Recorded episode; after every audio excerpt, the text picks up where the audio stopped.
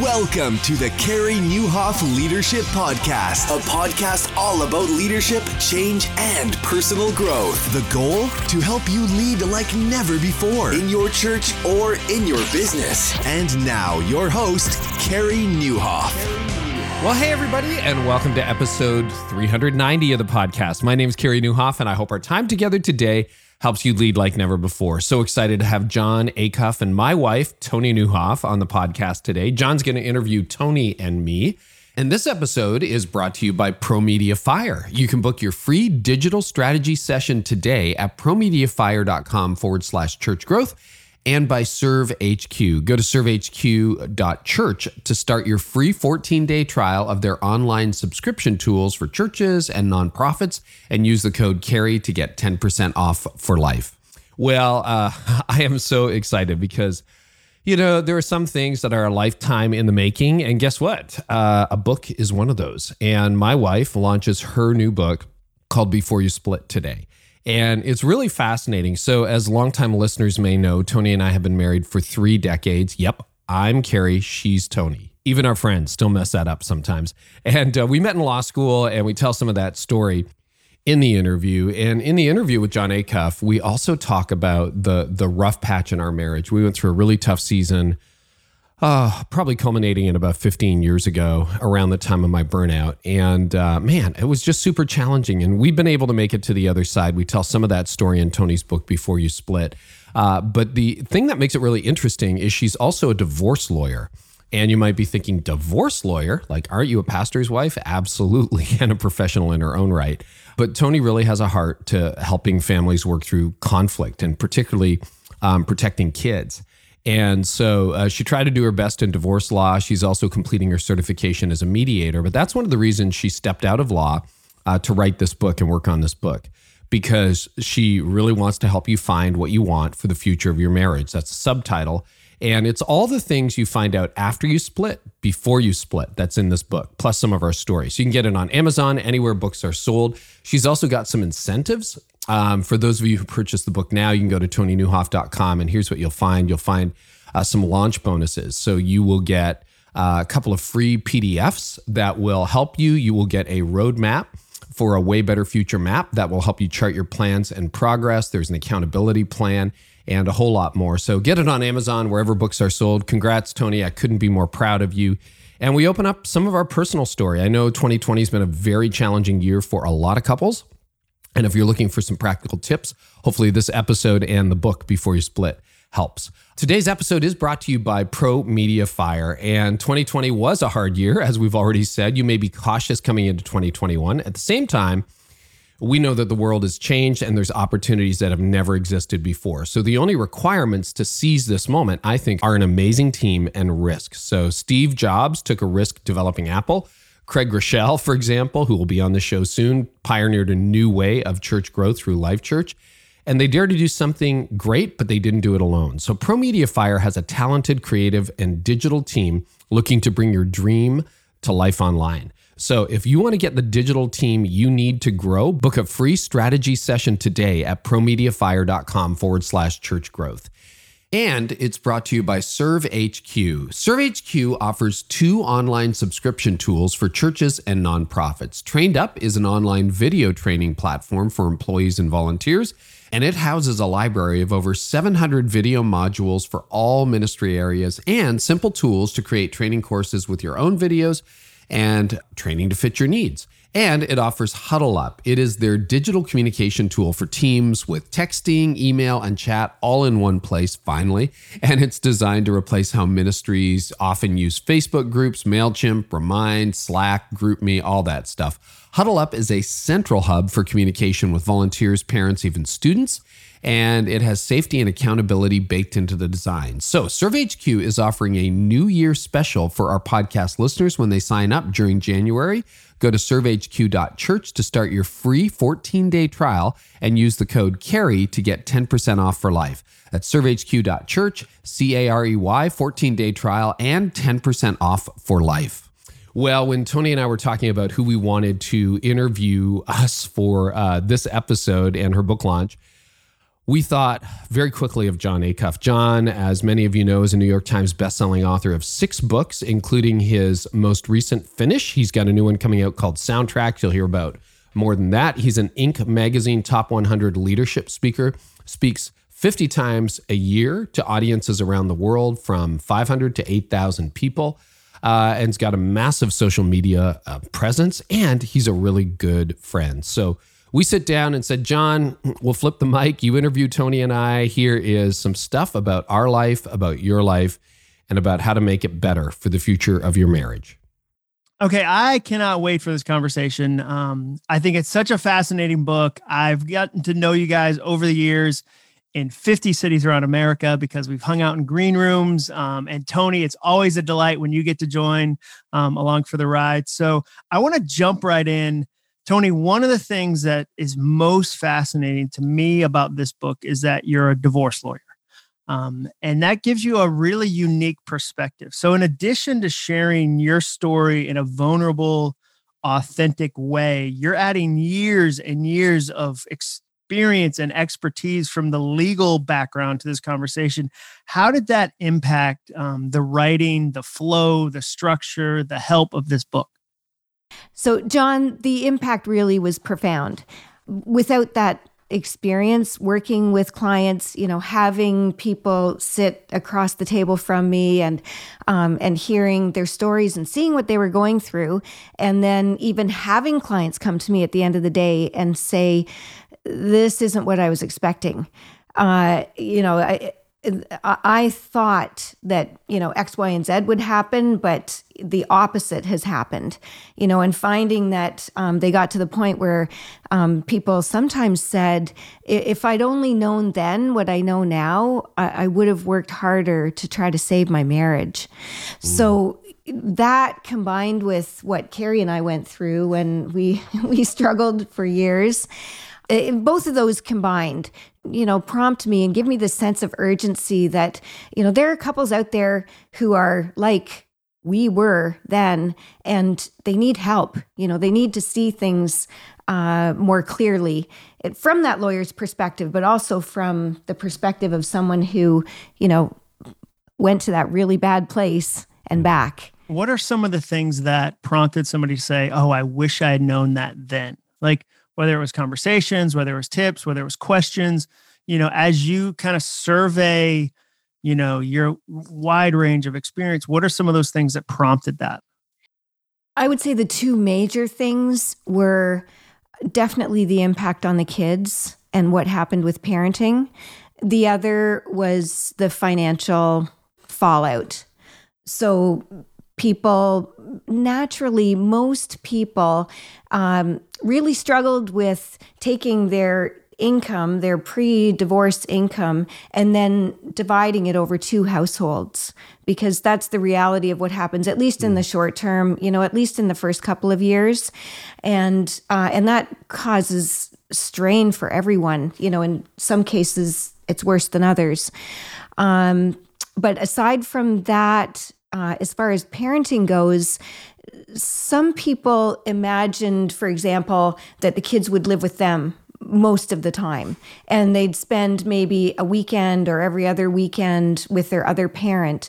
But once the day of separation comes well then there's other factors that come into play and both parents uh, sometimes realize that well we talked about that way back when, you know, when we were imagining what it would be like when we divorced. But now that we're actually here, that isn't what I want.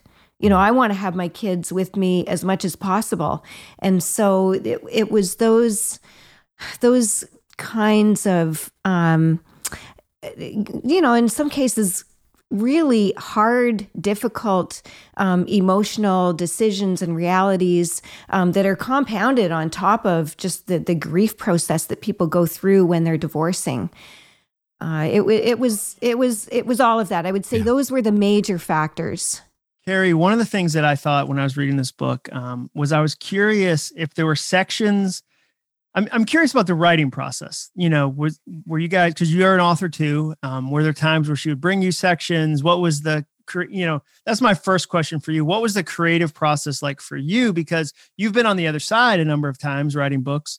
What was it like watching Toni work on this? How did you collaborate together?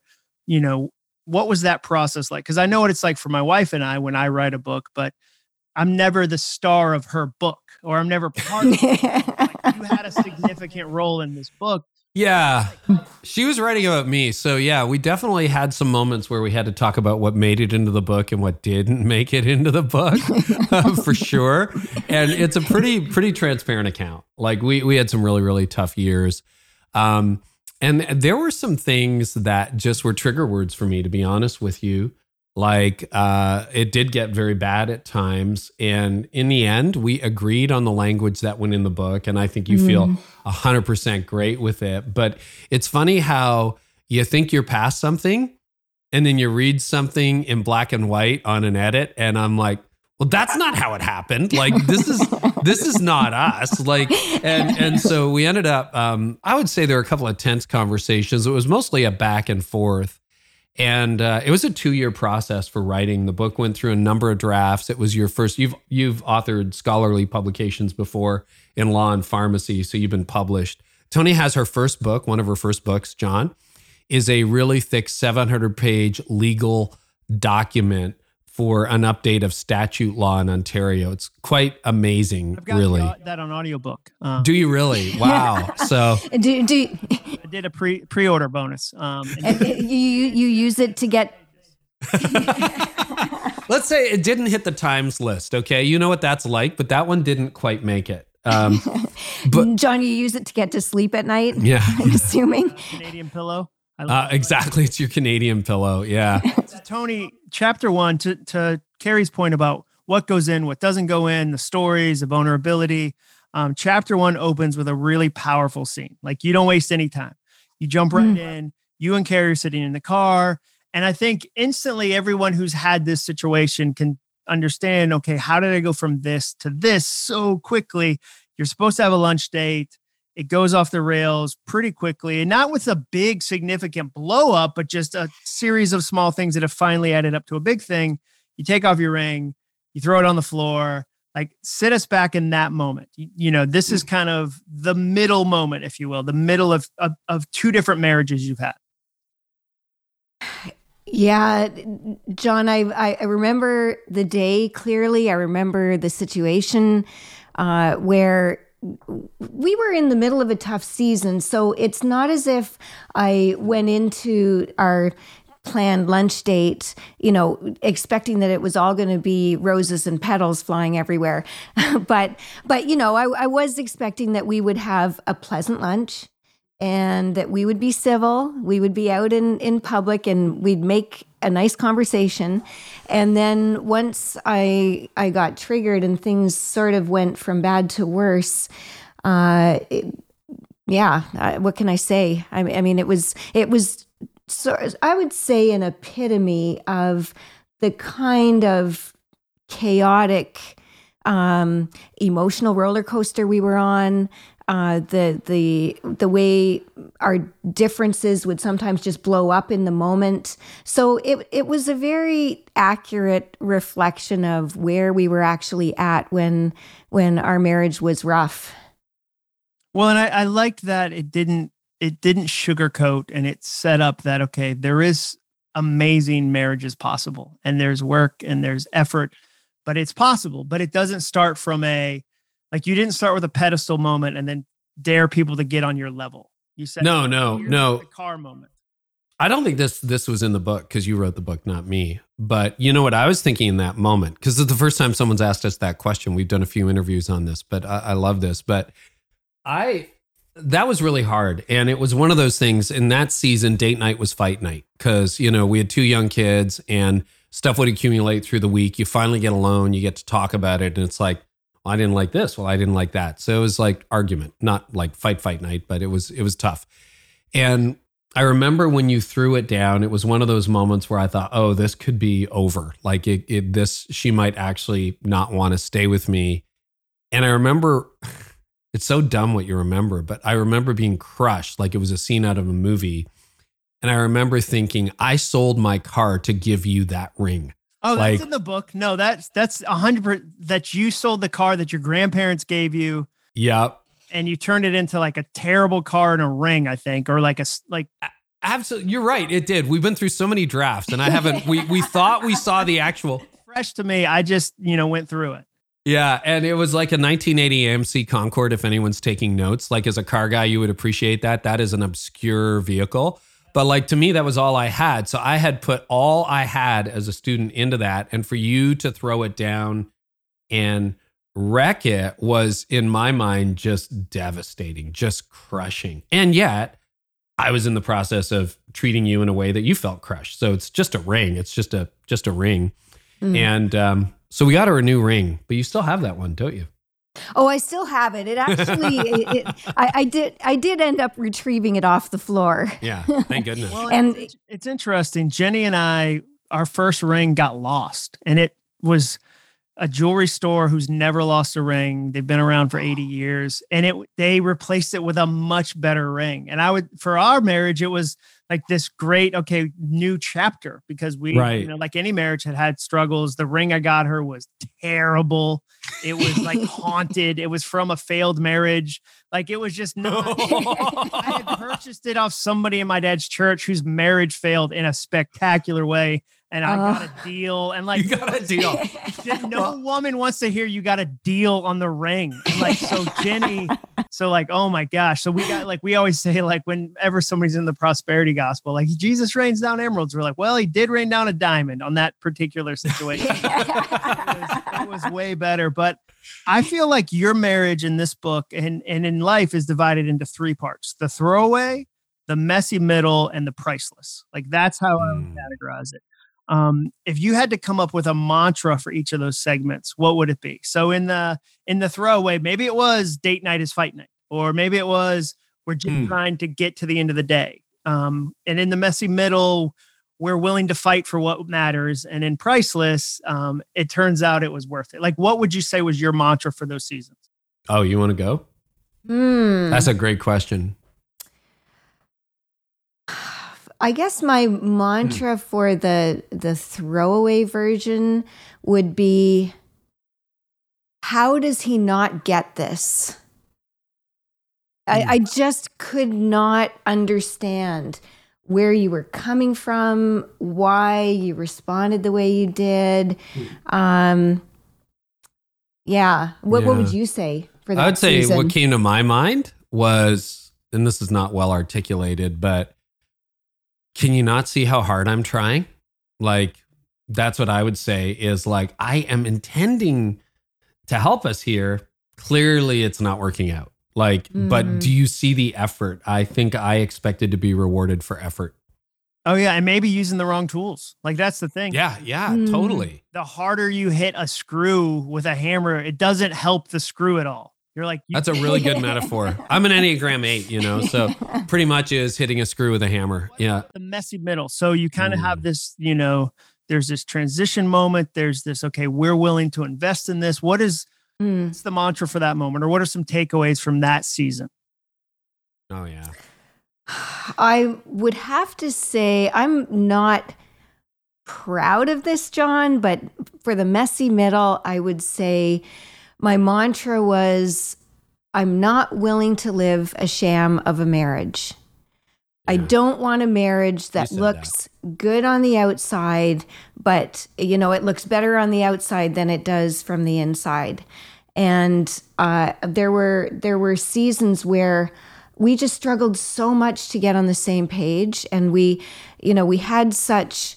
Um, uh, you know, we neither of us were willing to back down, but we both had such different opinions, different approaches. You know, it was like we were doing this. We just couldn't get to a place of of harmony, and uh, I felt a lot of the time that. Um, even though you know Carey you say you were trying it felt like i was undervalued that you know i was never making the mark i was always just you know somewhat less than like not quite reaching that level of performance or whatever that you know would have brought us more happiness. And so And all that is fair. All That's of that is what I would say. Yeah, it was. Uh, I'm. I'm just not willing to live a sham of a marriage. And I, I I love that because I think it's it's embracing honesty. It's embracing that I have value, and this thing together we can create has value if we'll create it honestly.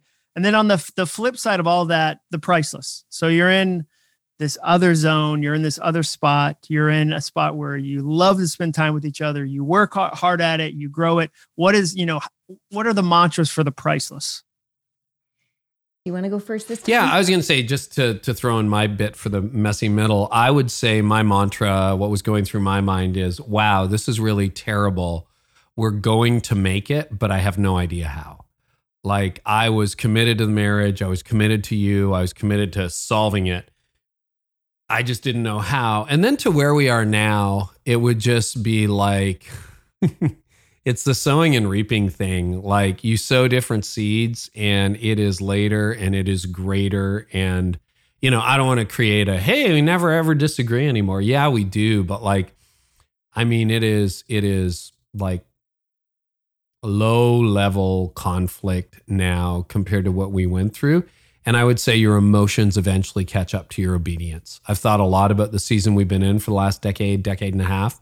And it's like, the feelings come they don't come back they just get better and they go deeper. And if you just you know and I, I don't know that this is a universal thing. There are different circumstances you know we didn't have an affair.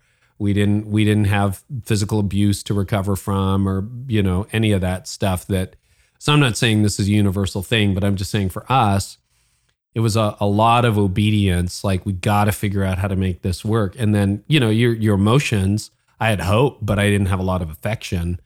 And then eventually your emotions catch up to your obedience. And even being in lockdown for the better part of a year, you know, we know a lot of couples for whom this has been a lot of struggle. For us, we've had our, our moments, but oh my gosh, it's just been like, whew, do I ever have to go back on the road? Like, can we just live this way for a long time? like it's it's good and it's rich. And I I never I would have believed that it would have been better, but I would have no idea how to emotionally access what the result of that would be in in a positive way. Mm, I don't know. Now Yeah. you can frame it in your own own words. See, this is another thing. Old Carey would have been like, "Let me tell you what to say about our marriage." New Carey is like, "You just say what you want to say." That that's true. That was Oh, a yeah. problem. No, no, no. Yeah, you're right. Um, I would say mantra for the priceless version now. Um, I, it's hard to put into words, actually. Uh, I, I just think I'm living a marriage that way exceeds what I ever would have expected. The, you know, the dreams on my on my wedding day uh, fall short of what we're actually living out right now, and I can hardly believe it. It's I, I am truly, um, sincerely grateful every day um, for what we've you know for the relationship the way it is right now, and um, the way God brought us through it. I, Wedding day dreams are so naive, though, right? Like, Oh, they are. Like you, don't, you- you, don't really Oh, my know. gosh. You don't know what to expect. But I never would have expected that our relationship would be this rich and, um, you know, we would be this close and having this much fun and actually be able to spend like endless amounts of time seemingly together. endless. Yeah. And we're we're having fun all the time. Like it, we actually have not been able to um, exhaust our ability to spend time together. Yeah it's like season. it's it's it's great and the other thing is i think we emerged as as one but as two distinct individuals it's not like Hmm. some mind meld where now you agree with everything and i agree Hmm. with everything no you are one of the things that i think made this work is you know i'm an eight you're a five on the enneagram but you have a steel spine like oh my goodness like you you have convictions and beliefs and i think i'm in a place where i respect them more than i'm trying to change them Hmm. That's that's been massively different. Yeah. Oh, yeah. I, I think there I think part of what we did really struggle with in the the throwaway version, the messy middle, was um, that you, you do have a tendency to be controlling. And I think in my own ways Oh, yeah. I do too. And we were we were just in this power struggle. like went on for a long time I guess we both lost. right? Maybe we both lost. That's funny. So, Carey, you've touched on this a little bit. We, you know, we're on the in the middle of a pandemic. Um, Toni, what have you seen that do to marriages? You're a divorce lawyer. Um, I mean, I I'm, I can't imagine that your answer is going to be like it's been amazing. It's like one long vitamin. Like everybody's they love each other. It's so many tickle fights. Um, but from your perspective, as someone who's seen, you know, trends in divorce, changes in marriages, all you know, you've got this again big kind of book to pull from. What do you think is happening for marriages in the pandemic? stats wise, uh, the jury is out on what's happening. Um, there were there are reports saying that the divorce rate is actually increasing. Um, there are some conflicting reports as well. So I think time will tell what you know what the actual divorce impact is. But what seems to be happening relationally this year in marriages is that marriages that are okay you know where the where there's been more space and less distraction less activity. Some of those have been at, been getting better. Um, that it was almost like there was a, a, a pressure valve that was released you know some of the steam uh, released out of the system and and people have found a way to grow closer. Um, on the other hand uh, where there was already tension and maybe the schedule was helping people avoid it deny it. You know, there's all kinds of activity going on. We can play nice when we're in the sandbox for a short time. uh, that in in those cases, being in close quarters and having fewer activities to attend has actually made it worse and has brought just brought those tensions um, more to the forefront maybe you know aggravated some of the um, emotional responses people are having to to their conflict because you just don't have as many escapes. So I think we've almost seen a, a, a polarization. I believe, you know, where some okay marriages are getting better, but shaky marriages are really struggling. Yeah, and we have seen statistical evidence that alcoholism has gone up, alcohol consumption, drug mm. use is hitting some highs. Mental health seems to be at a historic shaky point. And the metaphor I heard, I don't know whether um, you've heard this, Jon, but I, I really like this metaphor that what happened during the pandemic, it's like the lake was drained and you finally see what's at the bottom. And you're like, oh, I didn't know that was there. And so you didn't really have to deal with it, but now you got to deal with it. And I think you either find a pleasant bottom or, or, you know, it's like, wow, there's some stuff there that we gotta, we gotta deal with. A lot of garbage that has to be hauled out. yeah. That's a really interesting way to think about it. I'm curious, how do you think a marriage rebuilds before it has to completely hit rock bottom? Like I I would love to have marriages not, you know, it kind of reminds me of conversations I've had with Carey over the years about do you have to burn out before you can rebuild? Like is Yeah. Mm. so how do you, you know, maybe I'm listening to this and I'm I'm in an uh, average marriage, it's not happy, like it's headed to a place. Like marriages are always in motion and they're headed to good places or bad places.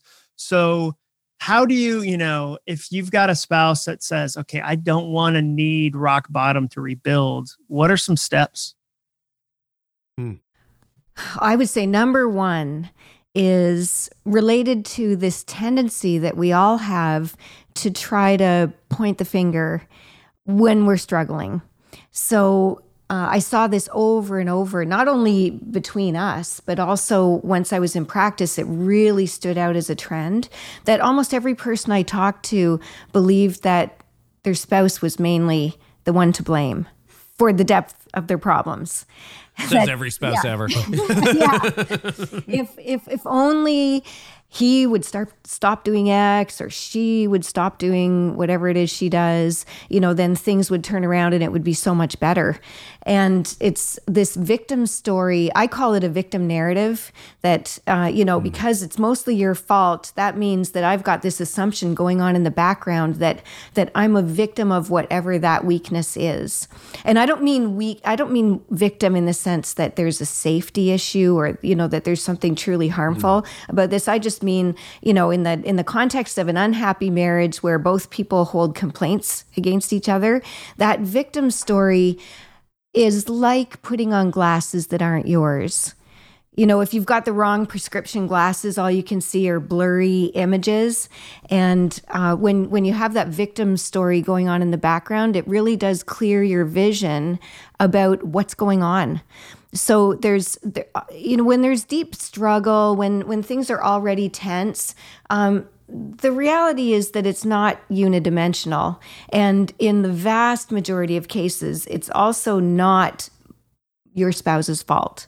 Mm-hmm. that there has got to be some part of it that that is your own personal responsibility. But because of this victim story uh, you're not seeing it one and so people can own, like if they want to snap out of the victim. So, you know, okay, I don't want to say it's it's this person's fault because there's a chance. It's kind of I always j- talk about how up to eighty percent of people who move to Hawaii from mainland U.S. move back within the first year because the problems they had in Ohio followed them magically to Kona. Totally, totally, totally, totally. and they don't remember packing those insecurities in Ohio, but lo and behold, they're there. So you could, if you don't deal with the things, the fifth marriage, the sixth marriage, the seventh marriage, like it's not gonna, it's not gonna fix it. What are yeah. some things that if I said to you today, okay, I hear that, I believe that, I want to own some things I can own. What can I own? Yeah, and that's a matter of personal reflection. I mean, you you really have to be committed to uh, looking at yourself, standing back, ditching that victim story and ditching the assumption that it's my spouse's fault.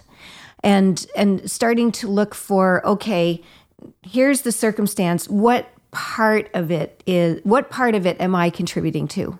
Even if it's only, you know, 5% or 10% in your own estimation. You know, I, I think that um, my tendency to withdraw, you know, yeah. maybe accounts for 10% of our problems, but the other 90% is Carey's aggressiveness and, you know, he won't give you give me space. My glasses. yeah. It's my glasses. They're aggressive. Thank, you. Be so dark. but it's it's 90% his fault. But but what you know, even if I'm off in my probably misguided estimation of how much the problem I own or am responsible for, if I will at least start to work on my part of it, if I can admit that, okay, so my withdrawing from the conversation, the argument we need to have, or the you know the the forum where we're dealing with our differences. If my withdrawing is causing a problem, what do I need to do so I can engage? You know and, and what do i need to what what strategies or skills do i need so that i can uh, can stay and be rational when we have this conversation so you know there's a whole lot of uh, of self-awareness that um, that really does come into play in personal growth you know in being able to make progress you know make mm-hmm. personal progress yeah, I would say just to put put some an example into that from my end, it was definitely a lot of blame and uh, in in the conflict spiral in our marriage. But like one of the things, and you talk about this in the book, like I am undiagnosed but self-diagnosed OCD. Like there are certain things, not the compulsive part, but just the obsessive. Like the lawn has to be cut, and you know, Instagram, the yeah. car. Yeah, my Instagram. if you follow me on Instagram, stripes of your this lawn. has not gone away. Okay, this has not gone away. So I have to drive a clean car. I have to have like look at look at my office, Jon. Like it has to be oh, like don't look in the in the drawer. okay. Canadian spider back there. like I'm I'm that way, and that was a source of conflict, particularly when the kids were little, because Toni is more relationship driven and I'm more task driven. And if if I, I think for a living, right? Pray, think, whatever um, if my environment is out of order, I'm out of order. That's just the way I'm wired. But where it would show up in our marriage is I would be like, I got to go cut the grass. And Toni's thinking, no, you don't, you idiot. You got to look after your sons or you got to, you know, help with dinner or whatever. But in my mind, it was like, no, can't you see objectively like the lawn needs to be cut? And it's really mm-hmm. stupid looking back on it. But in my mind, I was fully convinced that you just didn't understand. And then I realized through a lot of counseling, reflection, prayer, all that stuff, it's like, oh, wait a minute. I'm actually crazy. Okay, now I get it. Okay. I am like, this is not normal. And you are actually nor you, you know you're you're giving a reasonable reaction that the lawn doesn't actually need to be cut. Now I mm-hmm. still go out and cut my grass, but it's not a source of conflict because I can own that. Oh, I'm actually crazy. Um, this is something I do because it makes me feel good, but it's not objectively necessary. And we just don't argue about it anymore because I make sure that you know our kids are older now, but you know if they're around, I'm going to focus on them we've got our time in. And then if I want to spend my spare time cutting my lawn obsessively, that's up to me. But that was that was a big pivot. Does that make sense, Jon? A hundred percent. A hundred percent. I think I think what's interesting too is you guys have, you know, we've talked about some of the spiral stuff, some of the messy stuff, but I'd love to talk about some of the the priceless stuff. I think you mm. guys do a really good job with what I would call connection habits. Like so habits that connect you. So they can be, we kayak together, we do this together. What are some things that you've said, you know what, first 15 years we didn't do this? And sometimes it can be, we went to bed at different times and that was a disconnection habit. Yeah. We did, mm. you know. So what in this season, in the the joy filled season, have been some deliberate connection habits? That's a great question. Jon, can I just tie this into the question you asked me before about, you know, what people can do to pre- prevent getting to that rock bottom place? Um, and one of them is has to do with just being there for each other's emotions. Yeah. So, in terms of of connection, you are going to build a closer connection with your spouse if you can accept and validate their emotions and not dismiss not you know brush over them or try to control them. I think in the, in the early days we really got tripped up because we would have a tendency to either like dismiss each other's emotions or you know it's not logical for you to feel blah blah blah. You have to validate my lawn yes, emotions. You know don't feel that way. Well those are are terrible emotional intelligence strategies um, to to treat each other's emotions that way. So just you know being able to let each other have our authentic emotions and and even notice them. So if Carey's venting, you know, I don't jump into problem solving mode um, to say, you know, oh, that's a terrible problem. You should blah blah blah. Did you blah blah blah? That it doesn't help because I'm not actually acknowledging his emotions. You know, it reminds me of uh, of a talk that uh, I heard when I was earlier in my career, and um, stupid me, I didn't put two and two together when I heard it.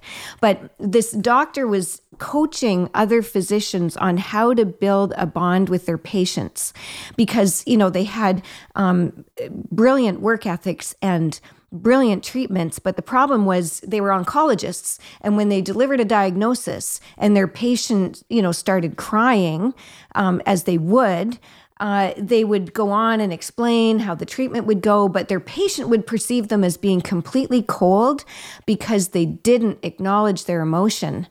And just to mm. to stop and sit with your with your partner when they're you know going through uh, some tough emotions and say, wow, that sucks. That mm. was sounds like you know i'd be angry too if i were in your shoes.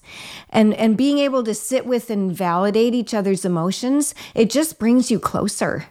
So it's one thing that that we do now um, far more instinctively but but we were really getting it wrong in the early days. Did either of you guys grow up with the belief that you didn't have access to certain emotions or certain feelings? Like that certain oh 100% yeah. Yeah which yeah. ones? I mean, you're you're both Christian, so anger obviously is of the devil. So I mean, correct. That, like, Yeah. Yeah, I would You say, yeah, it's a, it's a really really good point. I mean, I came into adulthood and I was ba- basically either happy or angry. Those were the two emotions that I could Two access. What's that? He had two speeds, angry. Two speeds, happy or angry. Yeah. And generally, as long as you didn't get in my way, I was I was happy. And then I got married, so you know that was that was a disruption. But yeah, I would say I was not very in tune. I can't exactly trace it out to how it happened, although I have thought about this. But I felt like, yeah, I wasn't good at feeling like if I was angry about something, it's like it's okay, it's okay, it's okay, like it's going to be fine. It's like, but it's not okay. Like it's not okay. But I felt like I didn't have permission to talk about it being not okay or being upset or you know that thing parents do where cheer up. It's like, but I don't feel cheery, you know. Somebody And so I've- worse than you. That never is helpful. Like No, point out somebody Mm. else's deeper misery. That just makes you feel more ashamed for yours. Exactly. Yes. And so I did not know I didn't understand my emotions at all. Could you say Uh, to could you say to Toni, I feel sad? No. Right. No. Because that one, I think a lot of men, like a friend of mine, like a year ago, we had a coffee and said, I feel really sad about something. I was like, Whoa, are we? We get to say that one? Oh, n- Huh. Now, yes. Actually, you know, as as we're doing this interview, I have stepped back from the church and uh, from a couple of weeks, like sort of retired, finished the succession plan. I'm like texting some friends who have done a similar thing, and you know, and I did it fairly early compared to most leaders. But I'm like, there's just this sadness that comes in waves, and now. I, I I mean, I said that to you. We talked about it at Mhm, dinner. I'm like, I just feel sad today. You need to know, like, I don't know why. There's nothing wrong. You didn't do anything. Nobody did anything. I just feel Mhm. sad. And you were like, okay.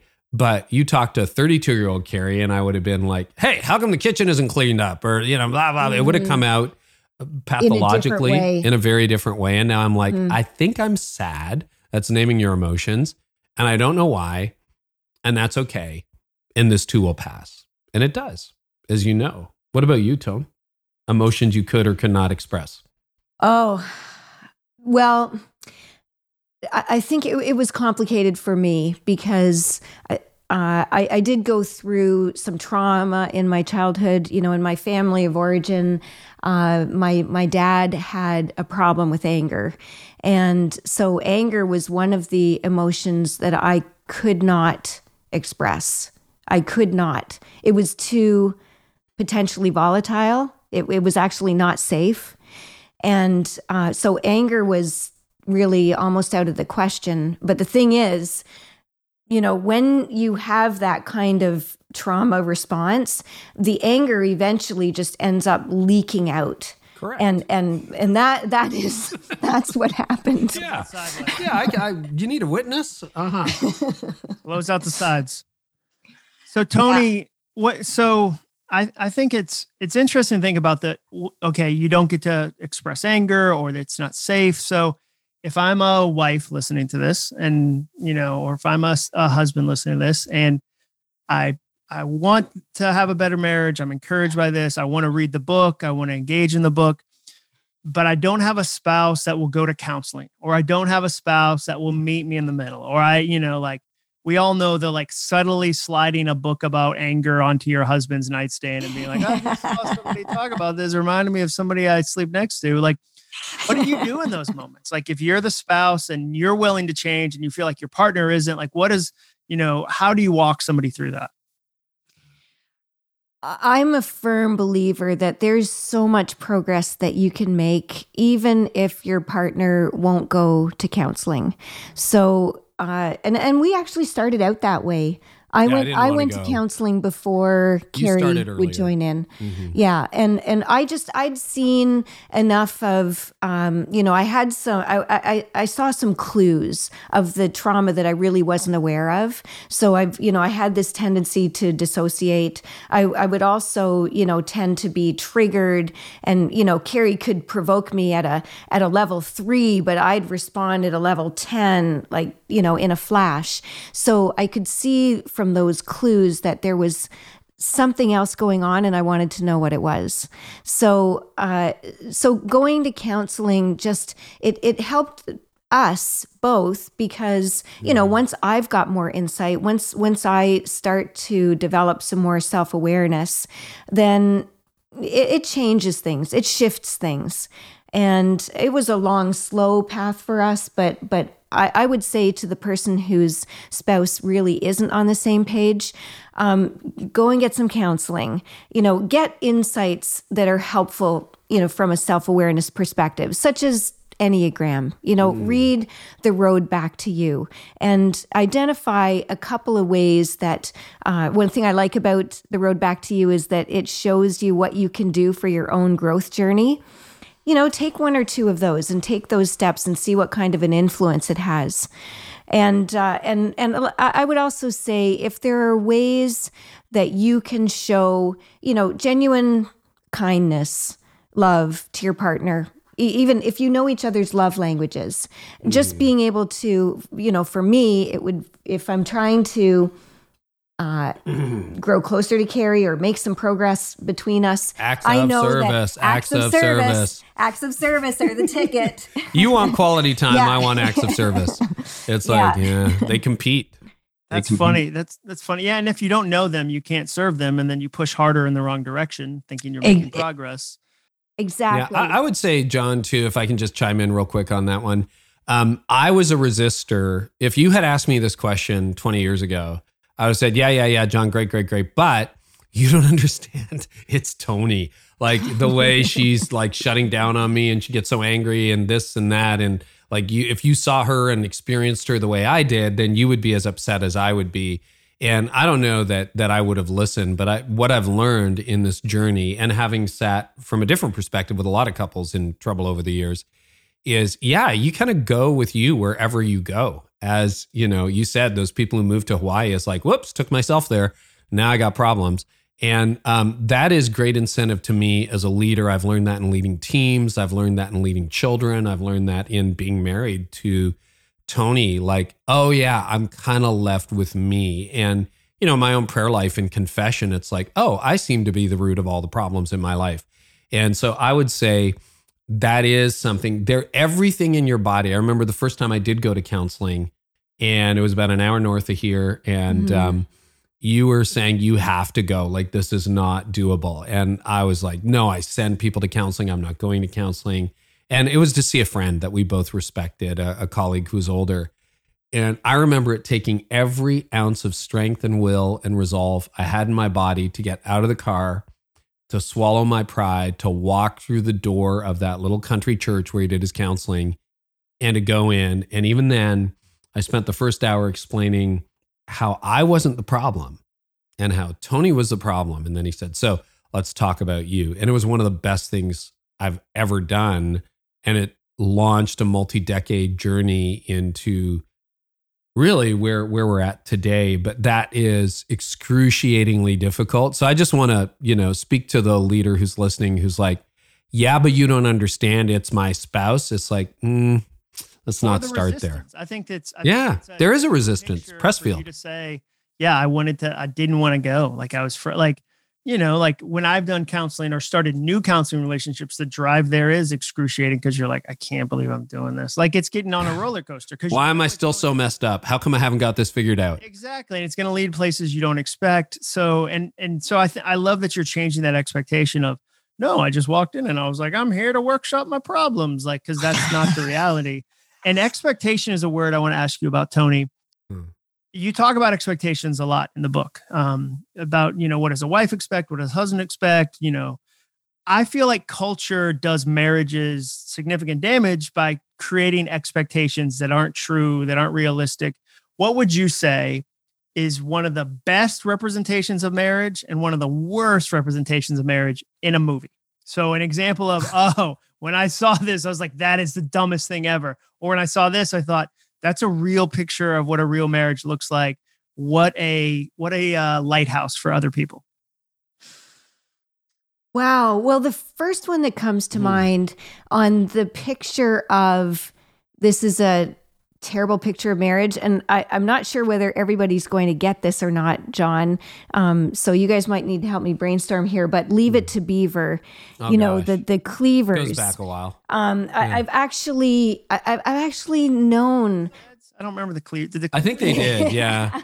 and they never kissed, only on the cheek, only on the cheek. Oh, mouths were filthy in the fifties. Just cooties, cooties all in that mouth. Uh-huh. but but it was just this, you know, pristine environment and everything's calm and peaceful and yes, dear, and yes, honey, and uh, you know, it, it's just not a realistic hmm. picture mm. of what a real relationship is like. There were there weren't you know disagreements and everything ends with a laugh.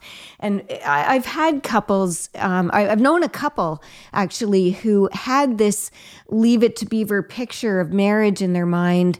And their own marriage was such a a crushing distance from that that they couldn't handle it. They actually left. They just said obviously i've made a big mistake and and that was it early on in the marriage.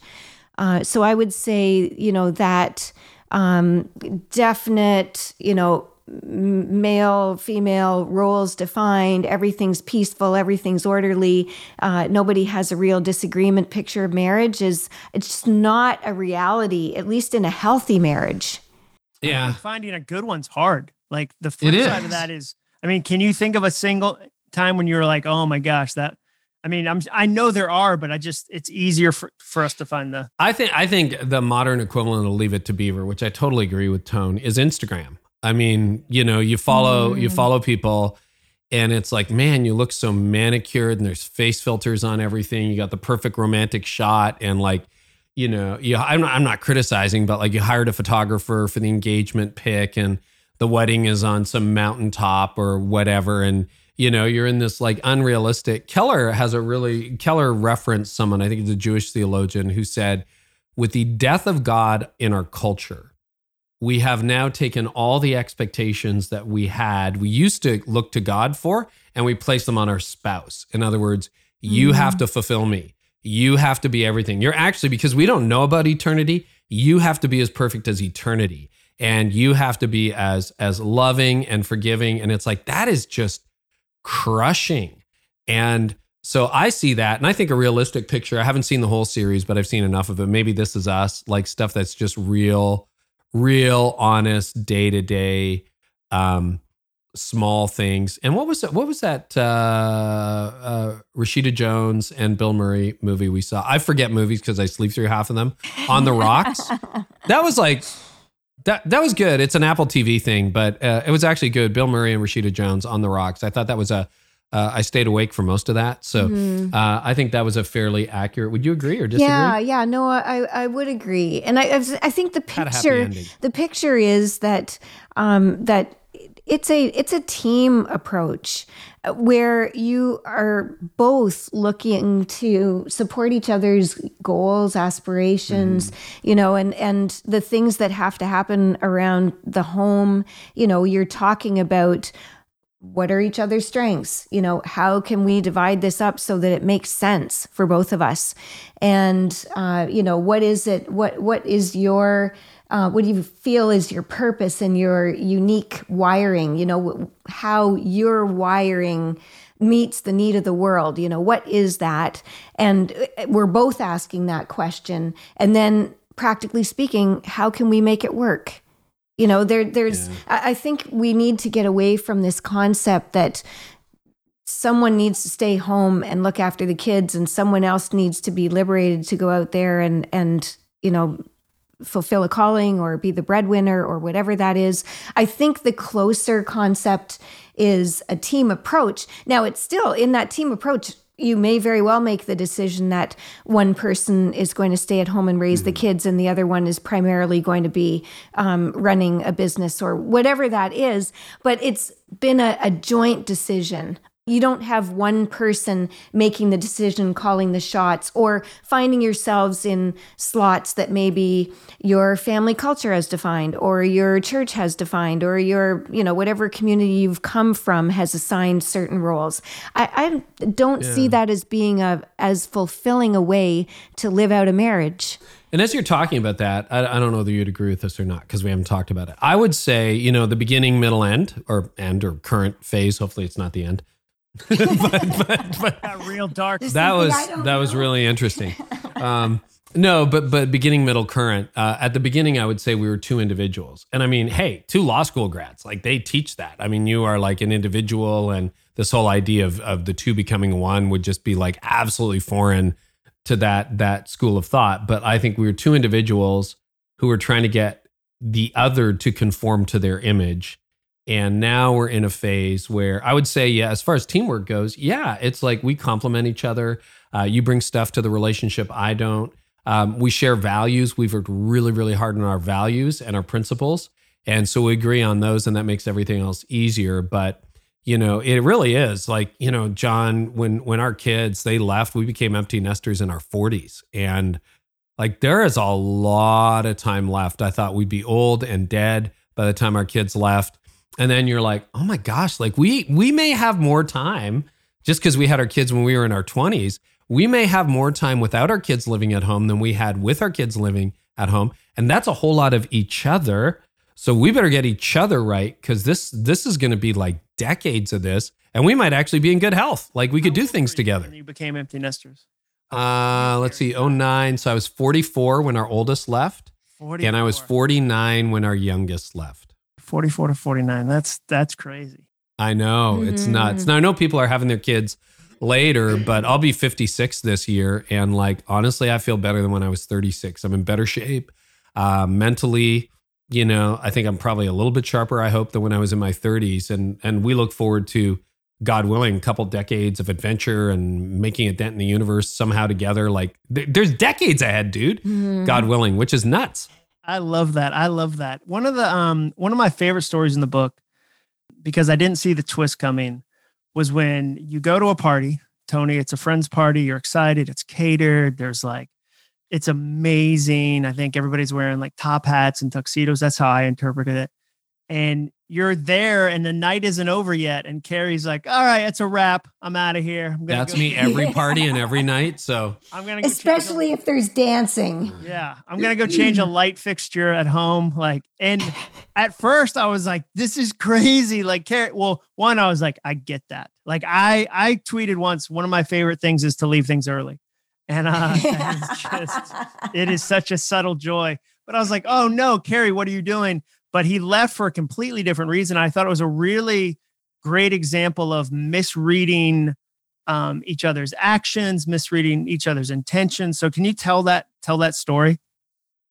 Sure. Yeah. It. Uh, I remember the party well. It was a big milestone birthday for close friends of ours, and so uh, she really had pulled out all the stops Yeah. in planning this party. Like you're not exaggerating it the way you set it up. It was beautiful in every way, and um, she even hired like live dance instructors to come in to the party to teach the guests live. You know how to do belly dancing or whatever that was. well, I wanted And- to leave. Anyway. and and we weren't even that far into the party. Like I don't even think they had served dinner yet. We were maybe just an hour into it, and Carey said, "Uh, I'm gonna head out now." And Oh, you were mad. and I at first, so I went through stages. at first, it was shock. And and then it was and then quickly it was just anger. Like what do you mean? You know, we don't have too many of these opportunities. This isn't our fifth Not- gala. Yeah, yes. Yeah, and our kids were young. So I mean, these aren't every night, right? Like this was a rare chance. So yeah. So um so I just was overtaken by that anger that you know how could you dare leave this party you know and, and leave me here and expect me to just be happy and keep on dancing Mhm. do you remember that Oh yeah.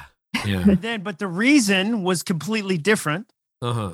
I Oh, had yes. to leave for a Yeah. reason. Yeah. So so we left. I was I was triggered, you know, in the in the car. I'm sure you could have heard me from the outside with the windows Rolled windows rolled up. Mhm. Uh, it was not pretty, and um and and I was uh, I was angry to the point where and for a a long enough time that finally, Carey, you had to tell me. Yeah, she was getting angrier and angrier. You go ahead and tell it. Well, it, I mean, I, there was just no. Uh, Carey couldn't explain to me if I wanted why? to live. Why he would leave this party and bail on date night and it just it didn't make any sense to me and on top of the frustrations that we'd already been experiencing in our marriage it was just like the straw that broke the camel's back so Yeah. finally we got to the point where Carey had to say Toni I had to leave the party because we've got 50 people coming over to our house for a party for you. Tomorrow morning. and I got to get ready, okay? So I'm sorry. It was a surprise. I had people coming in from hours and like childhood friends and friends from Toronto who are all coming to surprise her for your birthday, your 40th. Mm, and, and, yeah. uh, yeah, and I didn't know how I was going to live through the night if if that kept going. To say it. But you know what's mm. interesting, Jon, about expectations now, and I hadn't thought about this, and I remember that story being in the book. Again, if you know publishing, it was a year ago that it went to the publisher, blah, oh, blah, yeah, blah, yeah. blah, blah. So we're going to get a copy soon. But if that, see if you agree with this. If that scenario played out today, because you still love to stay late and I still love to to leave early. That's mm. just me. That's yeah, going to be a I'm dynamic for the rest we'll of our together. lives. Exactly. Yeah. All right. So I like to tip out early and I like to go to bed on time. And I'm like, okay, this is enough. Put me with my five friends in the corner and then I'm going to leave. And anyway, so that's just it. But I think if that happened today, what happened, Jon, which was so interesting because it reveals it's like that the lake drained and you see what's at the bottom. When you have a moment like that, it was a whole lot of me leaving for the wrong reason. It was a whole lot of unresolved frustration that was there all those years ago. And now I think if that happened, and I really was, which I'm not, planning a surprise party for you, and I'm like, honey, you know, we need to go or whatever, you would give me the benefit of the doubt. Yeah, and I think and that's true. and you would be like, really? And I'm like, can you just trust me on this one? Like, I really need to go. And you'd go like, okay, and it wouldn't turn into a meltdown. And the same mm. would be the case for you if you're like, hey, we, mm. I know you've been looking forward to this. We got to duck out. I would just say, and you you would on the way home, I think it would be like, well, why? Mm-hmm. And I would be like, I just can't tell you. Can you trust me on this? And you'd be like, okay. And I would be mm-hmm. the same. Is that yeah, fair? Yeah. No, I, I think at that stage, trust was a real issue yeah. between us. And, and we didn't have that sense that we had each other's backs in, in that day, even though we, it wasn't that we weren't trying. It wasn't that we, you know, didn't have good intentions. It's just that there was so much bad blood from all the unresolved uh, junk that had been going on between us that we just, you know, and, didn't and fully trust was, each other. Because I'm not good at lying. My it's excuse was, fixture. what's that? Wasn't it to fix a light fixture? Yeah, fix a light fixture. And I think I may have also told you, and I have to clean the place up, which was a trigger for you because I was obsessed with environment. Now, it was actually had obsessed a reason to clean the place up this time because we are having 50 of your closest friends show up tomorrow. But yeah, it, it was it was one of those things, and it, yeah, just, i think you're right. That was part mm, of the trigger. It was like yeah. you're going home to clean. I think that part of the reality too. If I can just throw this in there, I think now, if that happened now, you wouldn't have waited until the moment to tell her you wanted to leave early. You would have set expectations together as a couple and said, Hey, you know, I'm not a huge like I don't want to stay till midnight. Like I'd love totally. to leave. I'd love to leave yes. at 9:30. And and Toni, you would get to express the desire and have a voice and go, well, I'd really like to stay until these moments. So I'm gonna get a ride with a friend. I'll I'll be home at 11:30. And Carey, you wouldn't have gone home feeling guilty for leaving. And Toni, you wouldn't have stayed feeling mad Carey left. And then when you got home, you would have talked about, oh, that's great. What'd you do with the Like, how was the party? Yes. You that's, would have had yes. room to be your own whole people with whole desires that work in a unit. No, you know what? You yes. totally, you totally nailed that one because that is exactly what we have done over the last few years. If there's mm. going to be an mm. event and you're like, I want to stay late, and I'm like, I got legit reasons to be home we'll take separate cars or get a friend to drive you home or that kind of thing. You still love each other. And you're not sitting there going, all these people think we have a bad marriage because I'm the only one here. And he's like, none yes. of that is is in the conversations. And you haven't got the digs like like, you know, when we go out now, uh, how many social events were ruined in the early years because there was, you know, you kind of put your happy face on when you leave the car, but there's all this like simmering, like oh yeah, and people angst and like yeah, people can tell, yeah, and aggressive and sarcasm and yes, exactly yeah, that little sideways mm-hmm. jab. He'll want to leave early, you know, and yeah, it's like she'll want to stay forever. Like she's so irresponsible, you know, all those little jabs. And and now I don't know. It's been a long time. It's been a while. So we're almost at the end of this, Toni. What's your hope for the book? What's your, mm. you know, I, you know, people are listening Carey has a massive audience. There's leaders, there's spouses, there's single adults. What's your what's your hope for the book? I hope there will be struggling couples who uh, read through it take a step back and really think about how they might give their marriage a second try and identify maybe just one step that might help solve a problem that you haven't been able to solve so far. I think that would be my my hope. Carey, what was your what was the your proudest moment of watching Toni go through this journey with the book? Because it's awesome. It's awesome to see, you know, a spouse do something like that. Oh, yeah. You know, watch her work so hard uh, over the last three years, three iterations of this book, three like substantially different drafts, not having the confidence, if I can say it, that you would be able to do it. And mm-hmm. then to see you doing this, to get a publishing deal, to go through the launch, you know, all stuff that you've watched. I, am at the point, Jon, where I'm like, if I just get to carry your suitcase for the rest of my life, I'm going to be the happiest husband in the world. So I'm just so that's proud of Toni. no, I think that's going to be it. You're going to hit the list. You know, it's going to be amazing, and I'll I'll, I'll get to carry your luggage. And uh, I'm just really really proud of Toni, and uh, really proud of the message that this is a passion point for you and we're just hoping that a lot of other couples uh, hopefully discover what we've been able to discover. It's not easy, but it's worth it. I, I love that. Well, Toni, thank you so much for writing this book. Thank you for letting me be part of the conversation. Um, there's a million people that could have done this interview. Carey, you've had a billion great interviewers on your own podcast. So thanks for tagging me for this. And uh, Jon, we love you, man. That's oh, why we asked so you. So great. Thank you. Well, uh, that was refreshing and challenging to have that conversation and so good. Jon, thank you so much. Toni, I'm so excited that you decided to hang in there. And if you know some couples who are struggling with their marriage right now, Toni's brand new book, Before You Split, is available. There's some uh, launch bonuses that you can get in on. So order it on Amazon and then bring your receipt over to toninieuwhof.com. You'll get free companion resources like an accountability plan, a way better future map to chart your plans and progress. And if you would be so kind, if you've got the book, leave a rating and review. Uh, and just thanks for all the support and for your prayers as well. So, hey, next episode, we are going to sit down once again with Patrick Lencioni. Pat is one of my favorite people. And last year, in the midst of the pandemic, he developed a brand new resource called Working Genius. And so we do some free therapy with me, and uh, we ran my whole team through it. And we're going to talk about how to maximize people's value on your team. Here's an excerpt. This is what's causing me frustration. I need other people to do. I can call people out to help me and know specifically what I need their help at. Whereas before, I, I often was just frustrated and I didn't know, they didn't know how to help me. Right. So we have we have language around that. I also am not feeling as guilty for not being good at tenacity and engagement. And I can go back and realize in my childhood, I have OCD. Mm. And I think one of the reasons why is because I spent the first 19 years of my life proving to the world that I was great at the two things that I hated. So that's on the next episode. Also coming up, Seth Godin Rachel Cruz, Rob Pelinka from the LA Lakers said Craig Groeschel, Mark Clark, John Kotter from Harvard Business School, Cal Newport. Yeah, I'm so excited about the 2021 lineup. Subscribers, you get it all for free.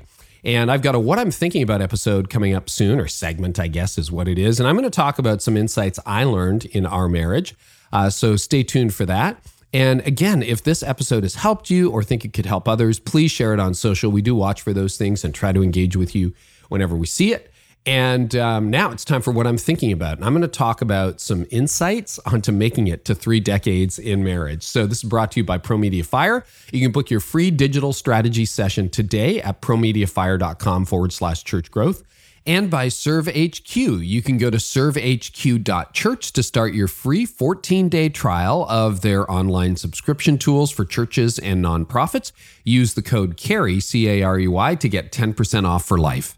So we have been married. It'll be 31 years this year. Crazy, man.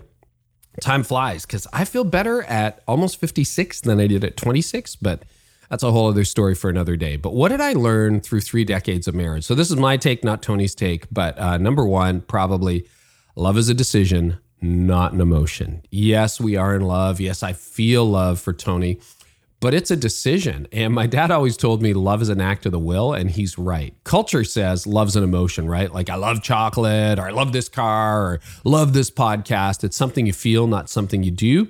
But culture's wrong on that one. And I have learned that it's a decision, and you're not always going to feel like doing the loving thing. But if you do it, um, great things happen. And that actually leads us to number two, which is your emotions eventually catch up to your obedience. We went through that really, really tough time and as I hinted at in the interview, uh, yeah, I wasn't feeling it every day, but now, almost 31 years in, it feels so much better, so much better. Um, and and that leads me to the third insight, which is don't make tomorrow's decisions based on today's emotions. That's just a good leadership rule. I get emotional. I, I want to react. Sometimes I want to lash out or I want to quit something or whatever, and just don't do it. You know, uh, make your decisions on a good day, not on a bad day. And and the final thing I'll leave you with is um, don't put pressure on your spouse that only God can bear. Uh, I heard this years ago from Tim Keller, and he argues that with the disappearance of God from our culture, more people have lost a sense of the divine and the majestic. And so, what we do, the things that we used to attribute to God, we now attribute to our spouse. And I think that's really powerful. You look at weddings, which used to be much simpler affairs. And now it's like everything is riding on the wedding, everything is riding on the Instagram, and everything is riding on the pictures, and everything is riding on this, you know, dream that that that we we try to project to the world. And it's like, whoa, whoa, whoa, whoa, whoa. Some of that stuff, like your marriage can't take that, right?